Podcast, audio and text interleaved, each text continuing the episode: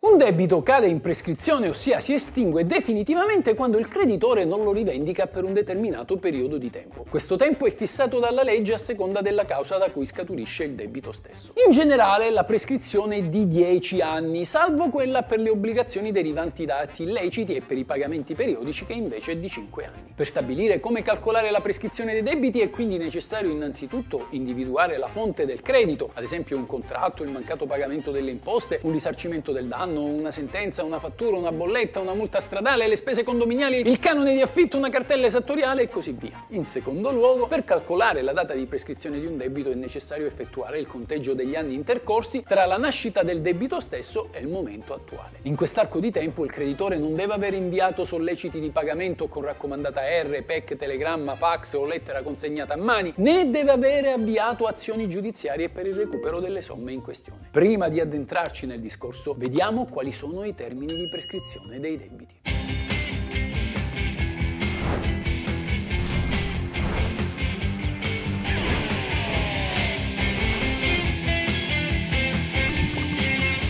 Questa è la legge!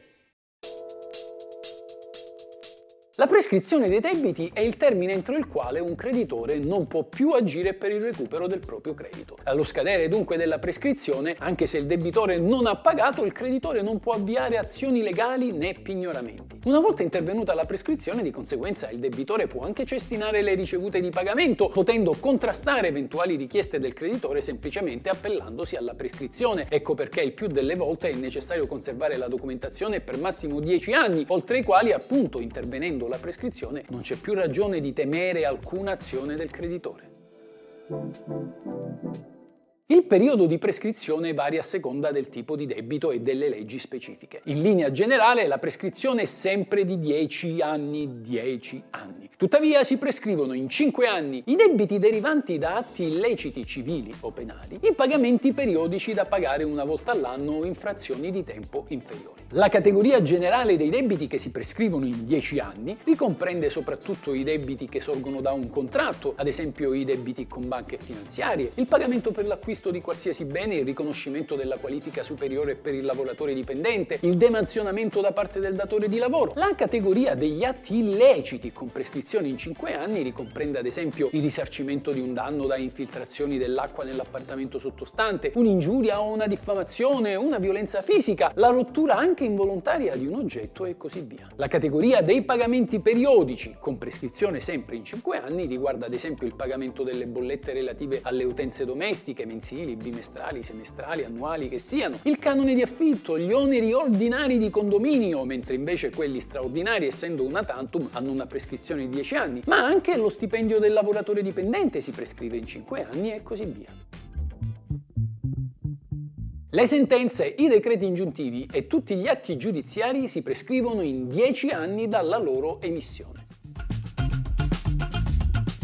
Esistono dei termini di prescrizione diversi per alcune specifiche categorie di debito. Ad esempio si prescrivono in tre anni il pagamento delle lezioni private e i compensi ai professionisti come l'avvocato, il notaio e il medico. Si prescrivono in due anni il diritto al risarcimento del danno da incidente stradale, altri diritti derivanti dal contratto di assicurazione e il risarcimento per danni e vizi su contratti di appalto. Si prescrivono in un anno il pagamento della provvigione all'agente immobiliare, i premi da pagare all'assicurazione, il pagamento delle retribuzioni per prestazioni di lavoro non superiori a un mese, l'iscrizione a scuole private, il pagamento dei farmacisti per le medicine acquistate presso la farmacia, ma anche il risarcimento del danno per prodotti difettosi. Ed ancora si prescrivono in soli sei mesi il pagamento per il pernottamento in un hotel, un albergo, un ostello, un'affittacamere, un bed and breakfast. Per le tasse esistono regole speciali. Si prescrivono in dieci anni tutte le tasse e imposte dovute allo Stato, come IRPEF, IRES, IVA, IRAP, imposta di bollo, imposta catastale, imposta ipotecaria e canone RAI. Si prescrivono in cinque anni tutte le tasse e imposte dovute a regioni, province e comuni, come I M U, T A R I, TOSAP. Si prescrivono sempre in cinque anni le sanzioni amministrative, tributarie e penali, come le multe stradali, le sanzioni per protesto di assegni e cambiali, le sanzioni per attività pericolose o per violazioni delle regole su sul commercio, le sanzioni penali conseguenti a reati, le sanzioni irrogate dal fisco in caso di violazioni tributarie, anche se la relativa imposta si prescrive in un termine superiore. Ad esempio, l'omesso versamento dell'I R P E F si prescrive in dieci anni, ma la relativa sanzione si prescrive in cinque anni. Ed infine si prescrive in soli tre anni il bollo auto. Il termine di prescrizione delle cartelle esattoriali è esattamente lo stesso di quello previsto per le imposte, tasse o sanzioni per le quali le cartelle stesse sono state emesse. Sicché ad esempio una cartella esattoriale per il bollo auto si prescrive in tre anni, una per l'I V A in dieci e una per l'I M U in cinque. Se la stessa cartella richiede pagamenti tra loro eterogenei, quindi ad esempio I R P E F, I M U e multe stradali, la stessa cartella avrà termini di prescrizione diversi a seconda della natura dell'importo.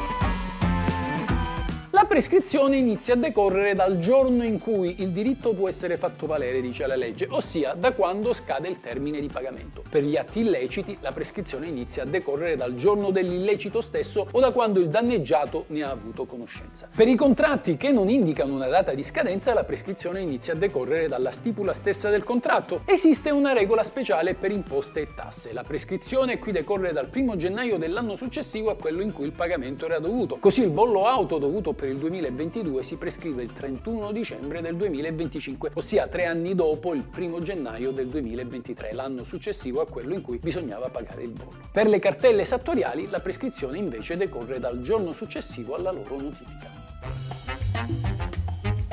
Per interrompere il decorso del termine di prescrizione è sufficiente che il creditore invii una richiesta di pagamento al debitore in cui specifichi con esattezza la fonte del credito, ossia il contratto, la fattura e così via, e l'importo esatto del credito. Se il creditore interrompe il termine di prescrizione, questo inizia a decorrere nuovamente da capo a partire dal giorno successivo. Ciò significa che se il creditore prima della scadenza di ogni termine di prescrizione diffida il debitore, la prescrizione non si compie mai. Tuttavia, l'avvio di un'azione giudiziaria per il recupero del del credito sospende il termine di prescrizione per tutta la durata del processo per poi riprendere da capo con l'emissione della sentenza. In tal caso però la prescrizione sarà di dieci anni come per tutti gli atti giudiziari.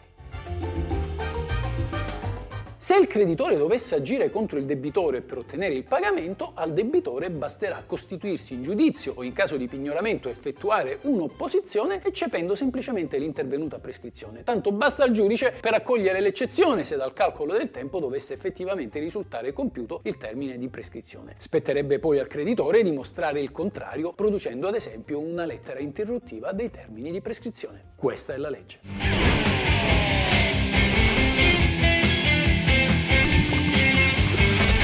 Ciao amici, se vi interessa sapere cosa dice la legge, come va interpretata, cosa si può fare e cosa non si può fare, il tutto in un linguaggio semplice ed accessibile a tutti, iscrivetevi al mio canale. Questa è la vera legge.